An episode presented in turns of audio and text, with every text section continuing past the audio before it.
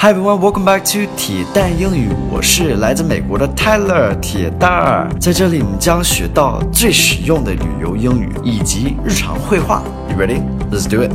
Hey guys, welcome back. Today's focus word is disguise.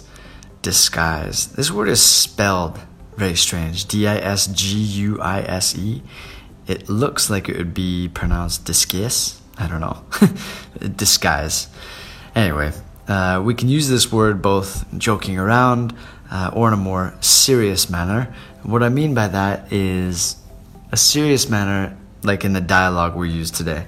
So I wrote this dialogue just now, and this is a serious manner, but it can also be used to, to joke around for sure. So let's get into today's dialogue and go from there. Did they catch the criminal? Not yet. Word is that this guy is always in disguise so it's going to be really tough to catch him. Okay, so did they catch the criminal yet? Criminal 就是犯罪者, right? Um, catch means to get him, to get your hands on him, 就是抓，有没有抓住?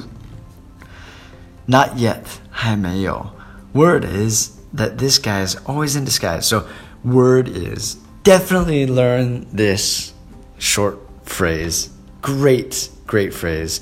It just means uh, I've heard that, 就是据说，呃，听说 that this guy is always in disguise. 他总是就是穿着伪装。Oh, I forgot to I forgot to translate this word for you guys. Sorry. Disguise means to. I told you how we can use it, but I forgot to translate it. Disguise means like dressed up or wearing makeup that doesn't look like yourself. So 就是伪装的意思。 Sorry, guys. So it's going to be really tough to catch him. 所以就是抓到他会很难. Tough means difficult.